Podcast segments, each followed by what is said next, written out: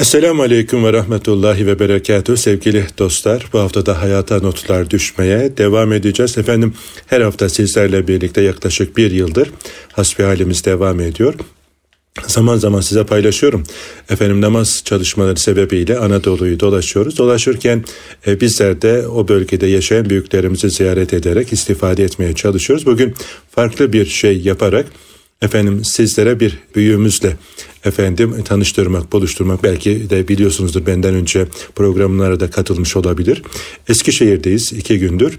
Eskişehir'de e, program organize eden kardeşlere dedim ki bu bölgede yaşayan büyüklerimizden efendim istifade edebileceğimiz birileri var mı? Evet hocam e, Birlik Vakfı'nda e, kıymetli bir büyüğümüz var. Edebiyatla ilgilenir, nice talebeler yetiştirmiştir. Kendisini bu yolda vakfetmiş bir büyüğümüz. Biz de ziyaretine geldik. Ziyarete gelince efendim burada böyle masanın üzerinde Hazreti Mevlana'dan, Mesnevi'den birbirinden farklı güzel eserler görünce ben de üstadıma dedim ki hocam Hazreti Mevlana'dan bize nasibimize neler var bugün paylaşır mısınız dedim.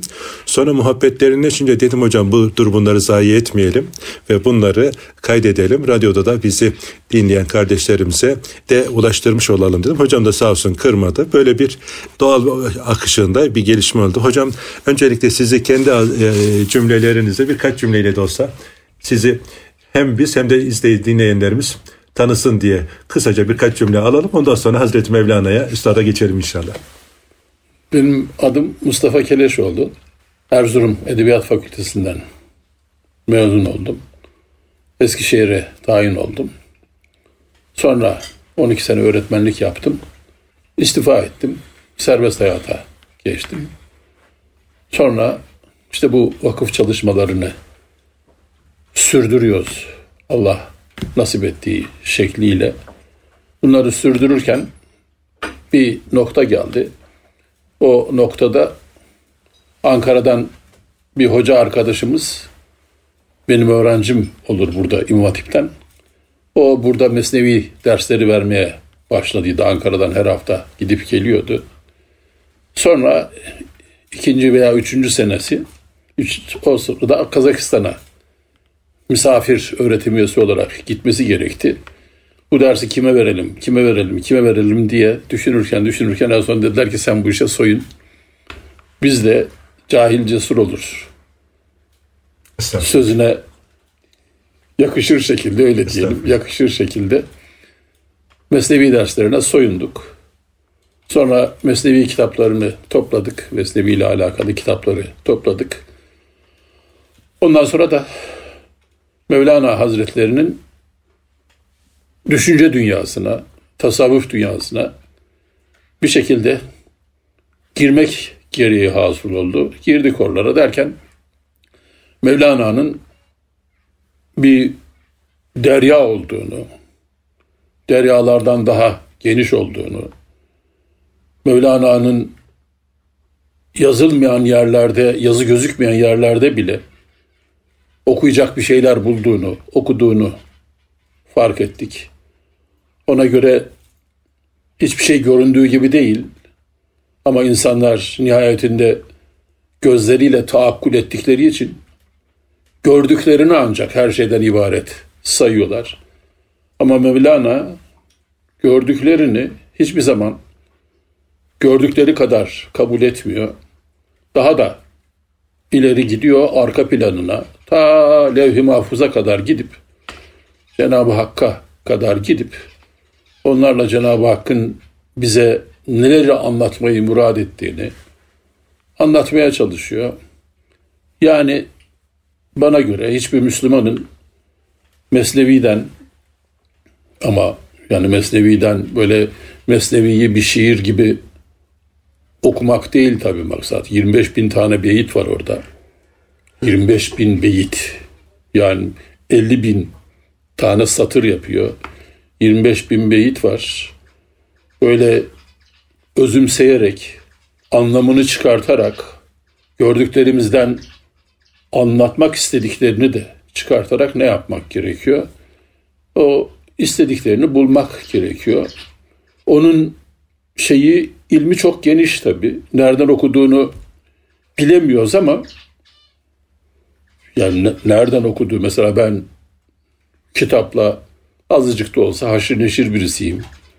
Aleyhissalatü vesselam Efendimizin ve peygamberlerin hayatlarıyla da haşır neşir olmuş birisi olmama rağmen onda gördüklerimi hiçbir yerde gördüğümü hatırlamıyorum. Onda okuduklarımı. Mesela geçen bir yer geldiydi. Bu Hz. Musa Aleyhisselam'la şeyle alakalı, Firavun'la alakalı. Firavun bir rüya görüyor. Rüyasında Mısır'da İsraillilerin yaşadıkları evlerden çıkan bir yangın bütün Kıptilerin evlerini yakıyor. Bütün Kıptilerin yani Mısırlıların evlerini yakıyor. O devrin kahinleri bunu kötüye yoruyorlar. Ve İsrailoğullarından bir çocuk doğacak. O doğan çocuk şey yapacak. Yani bir şekilde Kıptilerin sonunu getirecek. Buna nasıl engel oluruz? Nasıl engel oluruz? Nasıl engel oluruz? Ki burasını hiçbir yerde okumadım. Diyorlar ki nihayetinde bu çocuk falan gün ana rahmine düşecek. O gece İsraillileri hanımlarından ayırmamız lazım. Evde olmamaları lazım. Evde olurlarsa ana rahmine düşüverir. Bunu engelleyemeyiz. O dönemlerde de bir kölenin sahiplerini görmesi en büyük suçmuş. Görmesi, bakması yani.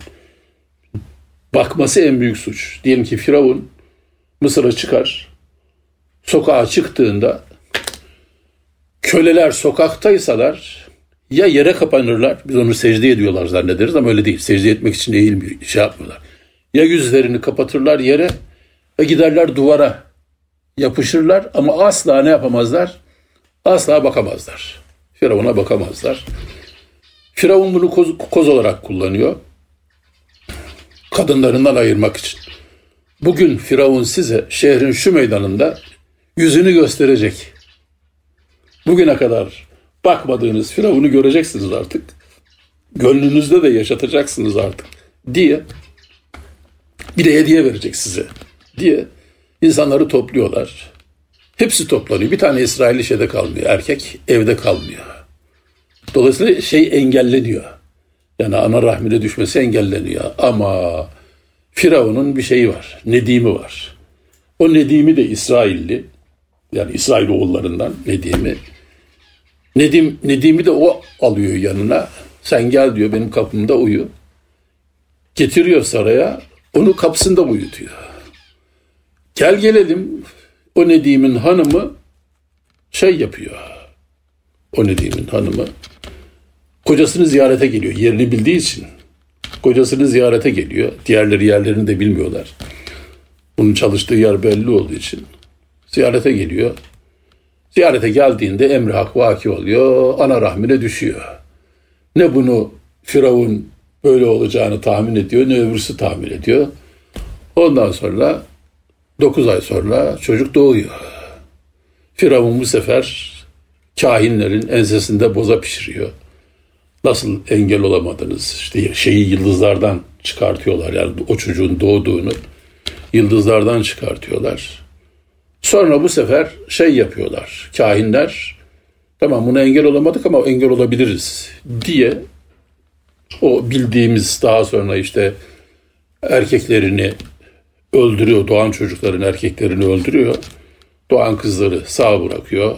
Bakıyor ki hepten tükeniyorlar. Bu sefer de bir sene doğanları öldürüyor, bir sene öldürmüyor. Yani böyle şey yapıyor. Ama emri hak sonunda vaki oluyor. Musa diye birisi çıkıyor. Çıkmakla da kalmıyor. Musa anası babası tarafından dereye atılıyor. Dereden oraya gidiyor ve gerçekleşen şey gerçekleşiyor. Yani olan şeyi takdiri ilahide yazılan şeyi hiç kimsenin engellemeye kudreti yetmiyor.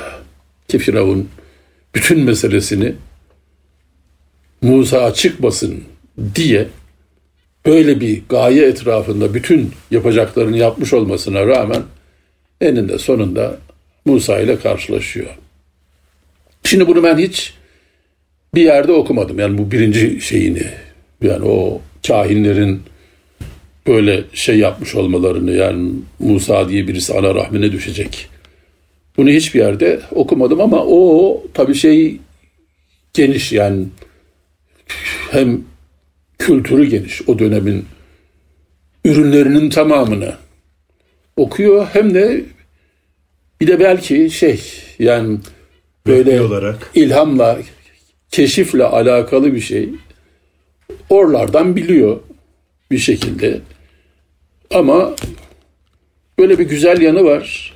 Onun eserinde içinde zaten öyle şeyler var. Yani böyle belki son dönemlerde böyle bazı aklı evveller Mesnevi'nin değerini düşürmek için böyle farklı şeyler söylüyorlar ama o söyledikleri bile aslında Mesnevi'nin veya Mevlana'nın ki Mesnevi deyince Mevlana demek istiyoruz işte onun böyle kıymeti harbiyesini tasdik eden şeyler. Peki hocam Mesnevi'de en çok dikkatinizi çekenden önce e, Mevlana bu eserle ne yapmak istemiş sizce ne gördünüz? Yani uzun zamandır bunun üzerine kafa yoruyorsunuz. Hedefi ne bu eserden? Gayesi ne? Ya başka bir alem var. Yani biz sadece sebepler alemini biliyoruz. Hı hı. Sebebi biliyoruz. O sebebin sonucunu biliyoruz. Ama bir de sebeplerin ortaya çıkmasını gerektiren başka sebepler var. Orası gizli bize. Yani bir alem var. O alem sebepler alemi. Olan belli, olduran belli. Yani Allah dışında bu dünyada sebep olan belli, sebebin sonunda ortaya çıkan belli. Ama Mevlana'ya göre böyle cereyan etmiyor. Mevlana'ya göre sebeplerin ötesinde başka bir sebep var. Yani bizim gördüğümüz sebepler sadece Cenab-ı Hakk'ın bize göstermek istediği sebepler. Veya bir başkasını gizlemek istediği sebepler. Ha bir başkasını gizleyerek Cenab-ı Hak bize şey yapıyor. Yani gizli sebepler de var. Bilmediğiniz, görmediğiniz, nüfuz etmediğiniz bir alem de var. Dolayısıyla hakikatte bunları görmeseniz bile, bilmeseniz bile ne yapmanız gerekiyor? Fark etmeniz, bilmeniz gerekiyor. Şeklinde bir hadise bu. Mevlana da böyle şey yapıyor. Yani bilmediğimiz bir alem var. Bize o alemden sanki sanki demeyelim tabii. Yani Mevlana bize o alemden o alemin tadını tattırmaya uğraşıyor. O alemin tadını tattırmaya uğraşıyor. Ama çok harika bir şey. Yani bizim görmediğimiz böyle bir alemle onun kitabında karşılaşmış olmamız, onun bize o kitapta o alemi anlatıyor olması hem de bizim anlayacağımız şekilde anlatıyor olması çok harika bir şey. Bir anda siz kendinizi dünyanın dışında başka bir aleme, başka bir şeylerin olduğu bir aleme ne yapıyorsunuz? İntikal ediyorsunuz. Böyle çok harika bir şey. Yani somut alemden bir anda kendinizi kurtarıyorsunuz. Zaten insanın böyle bir şeyi var. Kendi yani nasıl diyelim kendiliğini hapseden bir somut dünyası var insanın. Hem o kendine ait somut dünyadan kurtarıyor insan hem de zihnini o pranga diyelim. O prangalardan ne yapıyor? Çıkartıyor. Bir anda aleminiz genişliyor. Yaşadığınız alem genişliyor. Dünya olmaktan çıkıyor. Bir anda şeyleriniz de yani yorumlarınız da maddi olmaktan çıkıyor. Böyle dünyaya hapsedilmiş yorumlar olmaktan çıkıyor. Bir anda böyle yorumlarınız da şey yapıyor. Yani nasıl diyelim uzaylaşıyor. Eyvallah. Hocam şöyle bakabilir miyiz? Hani ayet-i kerimelerde de var ya nefsini teskiye eden kurtulmuştur diyor. Ee, insanın en büyük düşmanı nefsidir diyor Tabii. Efendimiz Aleyhisselatü Vesselam'da. Hani nefsini kontrol altına alan o ruh alemine doğru efendim yolculuğa başlayan bir insan o zaman dünyadaki o hapishaneden kurtulup e, yüceler yücesiyle tabii, tabii. bağlantı haline e, geçiyor. Ama dünyada oluyor. Dünyada oluyor. yani dünyadasın. Mevlana bunun herhalde yolunu göstermiş. göstermiş. Yani. Yaşamış daha doğrusu. Eyvallah. Yani. Bunun yolunu yaşamış. Dolayısıyla dünyadasın. Dünyada olduğunu hiç unutmuyorsun. Ama şey değilsin. Dünya ile bağlı değilsin. Nice insanlar dünyada dünya ile bağlılar. Öyle yaşıyordu. Yani belki bizim yaşayışımız şey dünya olmasa gerçekleşmeyecek bir yaşayış gibi duruyor. Ama o insanlar şeyler yani dünyanın böyle kendilerini hapsetmediği insanlar bunlar. Hapsedemediği insanlar. böyle dünyayı sanki istedikleri gibi değerlendiren, istedikleri gibi kullanan insanlar. Ama elhamdülillah ki varlar yani. Eyvallah. Böyle bir şey varlar. Aynı zamanda bize şeyi de gösteriyorlar. Yani o insanlar böyle insan olunabileceği imkanını da bize gösteriyorlar elhamdülillah yani. Hocam e, bu manada hani kişinin kendini tanıması ki bugün en çok herhalde muhtaç olduğumuz şey, şey. başkalarıyla meşgul olmaktan, dışarıyla meşgul olmaktan kendimizi tanıyamıyoruz. Evet. Kendimizi tanıyamadığımız için de bizi yaratanı Tanıyamıyoruz. tanıyamıyoruz. E bu defa da bu defa e, nefsin ve diğer hani bire kul olmayınca binlerin kulu haline geliyoruz. Kölelikten bir türlü kurtulamıyoruz. Kurtulamıyoruz. Aslında gerçek özgürlük ve hürriyet insanın kendisini tanımakla Evet. başlıyor. Bunun yolunu gösteriyor. Göz- yolunu gösteriyor. Yani insanı insanı kendinden kurtarıyor. Eyvallah. Yani insanın en büyük zindanı kendisi. Bunun farkında değil insan. Ama o, o şey yapıyor. Yani işte diyelim ki 50 bin mısrasında insanın zindanının prangalarını kırıyor. Hatta insana insanın kendisine kırdırıyor. Bir anda insan şey yapıyor. Ufku iyileşiyor. Yani ufuk insan haline dönüşü veriyor. Bu çok harika bir şey. Kesinlikle. Yani somut yaşayan insan bir anda kendini şeyde buluyor. Soyut dünyada buluyor. Bu çok harika bir şey. Hocam ikinci olarak da yine bir soru daha yönetmek istiyorum ama e, vakit de doluyor. Bunun ikinci bölümde cevabınızı istirham edeceğim. İhtida öykülerine baktığımızda e, mesela özellikle Batı'da ve Amerika'da e, birçok insan Hazreti Mevlana tanış ile tanıştıktan sonra İslam'la şerefleniyor. Hatta Mevlana adına enstitüler kuruluyor, araştırma merkezleri kuruluyor ve hakkında e, ben tabi sayıyı bilmiyorum ama çok fazla e, master ve doktora çalışmaları yapılıyor ve birçok insanın hidayetine vesile olmuş. Hatta bir tanesine ben Deniz şahit oldum. Evvelki yıl e, Kon TV'de program yaparken pandemi yasakları var dışarıda. Birisi böyle kıyafetine bakılırsa yani çok şey, nahoş bir görüntü var. Ee, Mevlana'yı ziyarete gelmiş Batı'dan. İsmini de söyledi ama unuttum. Diyor ki bu zatın öğretilerini devam ettiren yerine bir öğretici var mı? Ben diyor bununla tanışmak istiyorum. Ee, cümleleri beni çarptı diyor. Beni bana gösterdi, bana ayna tuttu diyor. Ee, bunun sebebini ikinci bölümde sizden istirham ediyorum. Şimdi kısa bir ara verelim. İkinci bölümde kaldığımız yerden devam edeceğiz. huzur bulacağınız ve huzurla dinleyeceğiniz bir frekans. Erkam Radyo, Kalbin Sesi. Kıymetli dostlar bugün de efendim hayata notlar düşmeye devam ederken programımızın birinci bölümünde Eskişehir'den kıymetli bir üstadımla Mevlana ve Mesnevi üzerine böyle bir hasbihal ediyorduk. Bunu sizlerle paylaşmak istediğimi bildirmiştim. Hocamla güzel bir e, muhabbet oldu. İkinci bölüme girmeden önce de birinci bölümün sonunda Hazreti Mevlana'nın böyle yüreklere dokunmasının nicelerinin İslam'la şereflenmesine sebep e, nedir üstadım? Bunun canlı örneğine biz de şahit olduk diye efendim hocama söylemiştik. Cevabını kıymetli üstadımdan almak istiyoruz. Buyurun üstadım.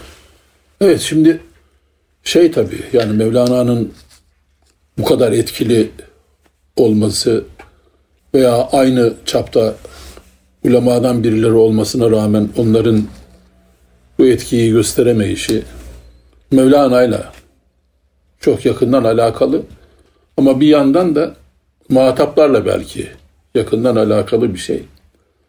Nihayetinde böyle nasıl diyelim somut kurallar içerisinde sıkışmış insanlar veya somut kuralları esnetmekten korkan insanlar bir anda kendilerine sunulmuş esnek bir dünya ile karşılaşıyorlar.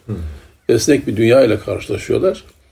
Bu dünyanın o esnekliği bu insanları cezbediyor. Özellikle belki batıda bu kadar çok Mevlana severlerin ortaya çıkması veya Mevlana'dan etkilenen, etkilenenlerin batıda çok ortaya çıkmasının sebebi hakikatte batıda lanse edilen dinlerin şeyiyle insanları sıkıştırmasıyla alakalı bir şey. Yani insanlar mevcut dini hayatı böyle çok kiliselerin baskısı altında tercih ederek yaşıyorlar. Onun için de o insanlara Mevlana çok şey geliyor. Böyle çok esnek bir dünyayı sunuyor. Bir anda o insanlar şey yapıyorlar.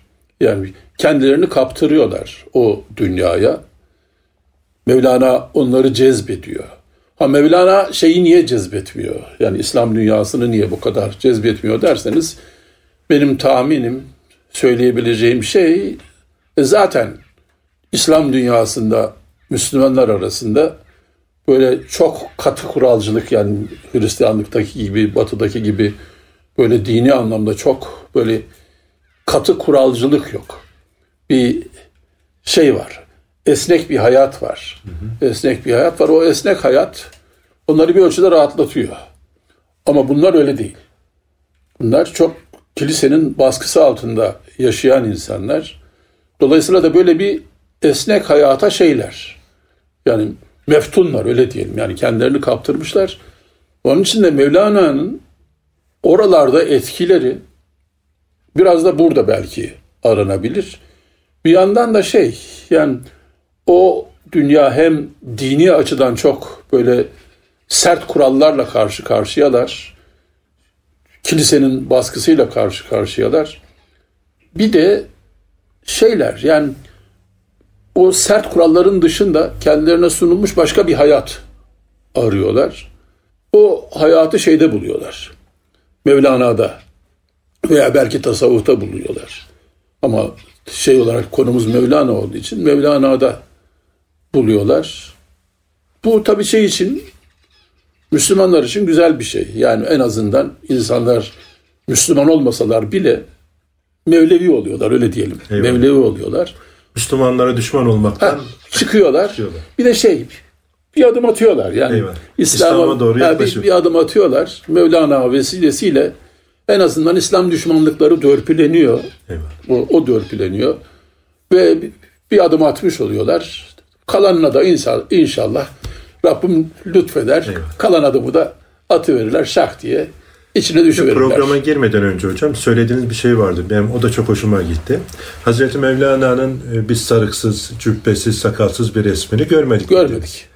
Ama e, hani sarığa, sakala, cübbeye mesafeli olanların bile Hazreti Mevlana deyince böyle saygı duyduğu duruyor. Akansılar duruyor. Akansılar yani bu duruyor. da ayrı bir güzellik değil mi? Yani manada? şey olarak baktığımızda Mevlana'nın sunduğuyla kendisi çelişiyor sanki şeyde.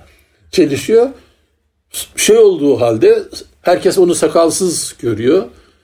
Aleyhissalatü vesselam Efendimiz de ise şey yapıyor. Yani böyle itiyor yani kabul etmiyor. Yani böyle bir tarafı var.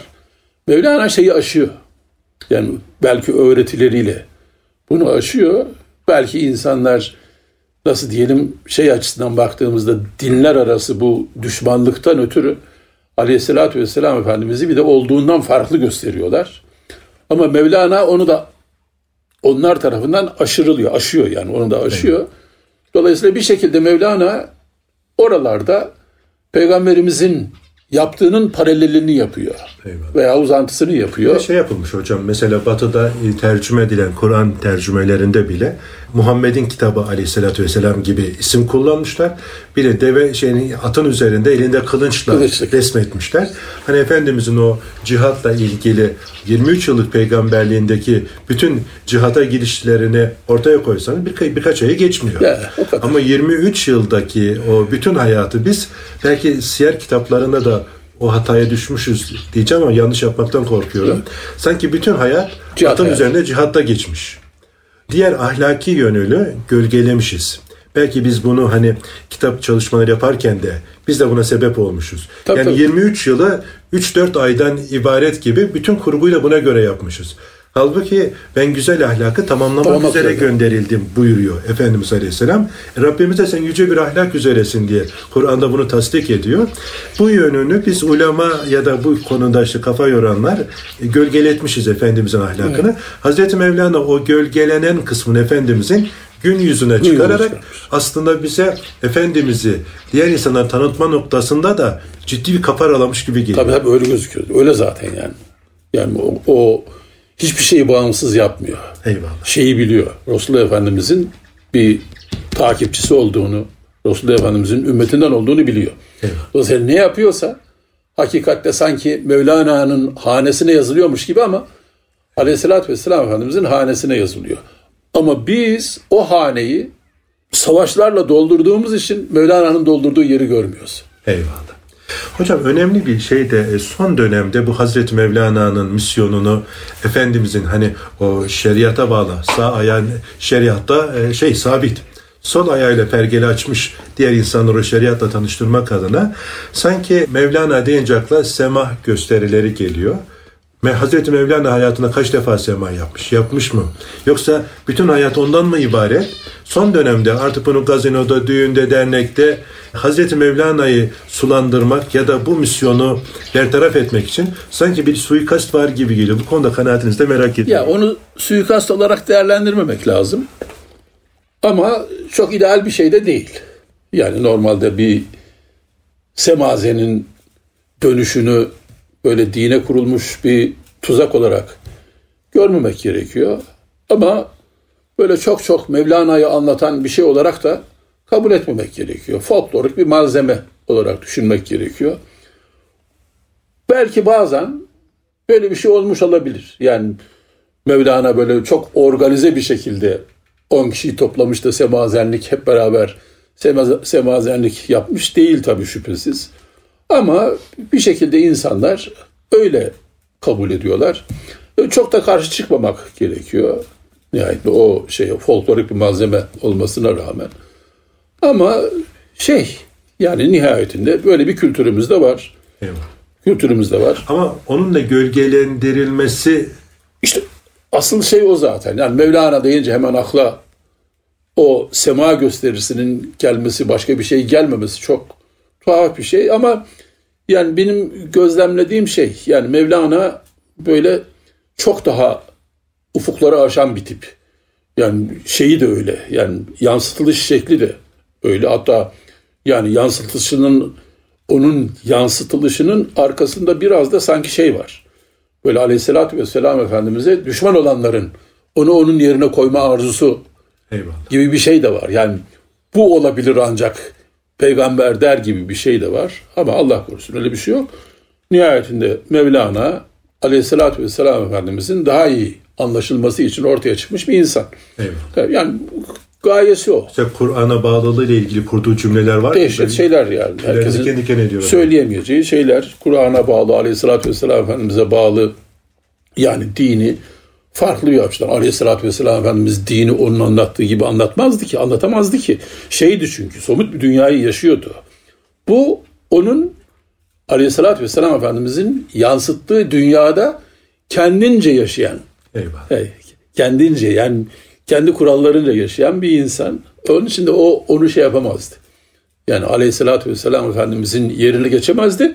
Aleyhissalatü vesselam Efendimiz de onun şeyini onaylasa bile onun gibi yap- yapamazdı yani. Bu yapması mümkün değildi çünkü somut bir dünyayı yaşıyordu evet. aleyhissalatü vesselam. Peki e, Hazreti Mevlana'dan istifade etmek isteyenler için kendi tecrübenize dayanarak nasıl bir yol önerirsiniz? Yani e, nasıl okusunlar, nereden başlasınlar?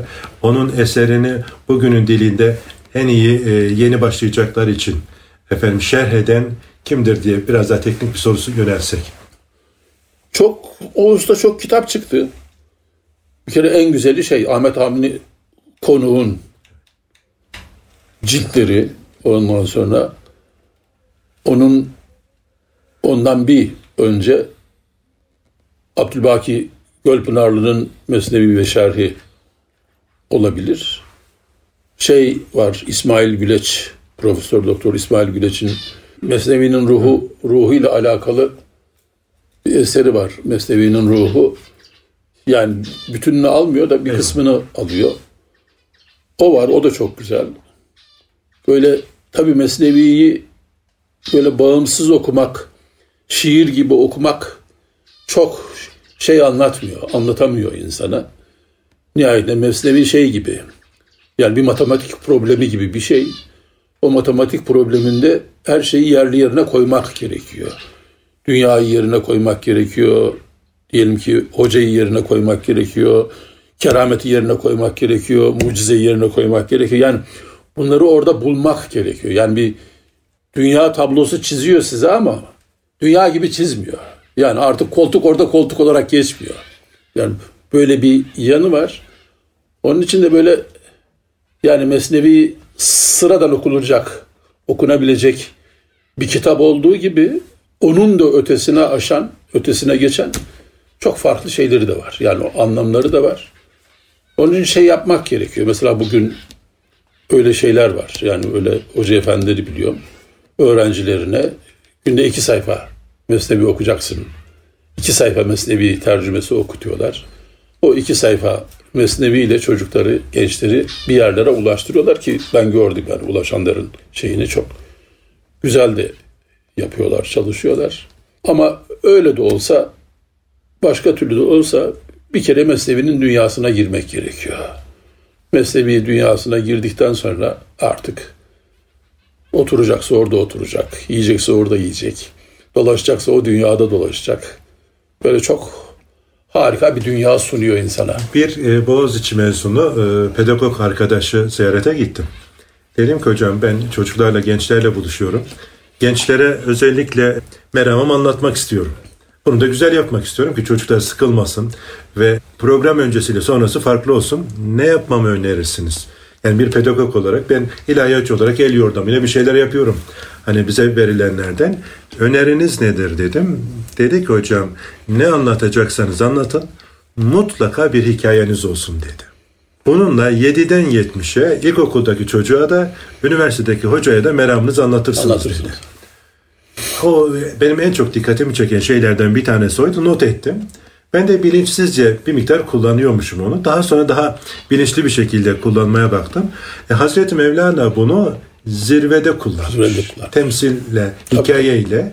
Yani en alttaki adama da okuması yazması olmayana da işte üniversitede bu işe kafa yorana da meramını anlatıyor. Ama öyle güzel bir şekilde anlatıyor ki ne sıkılıyor ne yoruluyor tam tersine şevklenerek efendim e, o sohbetten çıkıyor. Eğitim de bu manada. Evet. Çok güzel yapmış. Çok çok orijinal yani herkesin çok rahatlıkla benimseyebileceği hikayeleri var. Böyle günlük bütün sohbetlerde anlatılabilecek çok orijinal, çok güzel şeyler var, hikayeleri var. Can evinden vuruyor. Dinleyeni can evinden vuruyor ve şey de yani böyle değme din kitaplarının anlatamayacağı böyle çabuklukta serilikte nasıl diyelim vuzufta böyle şeyler söylüyor, hikayeler söylüyor. Sen yerine yerleştiriyorsun. Eyvallah. Öyle çok güzel ya. E, son bir şey. E, sizi en çok etkileyen kısmı ne oldu desem? Mesnevi'nin ya da Hazreti Mevlana'nın şöyle bir iki cümleyle özetleyecek olsak. Mevlana ya da Mesnevi deyince ilk aklınıza gelen cümle.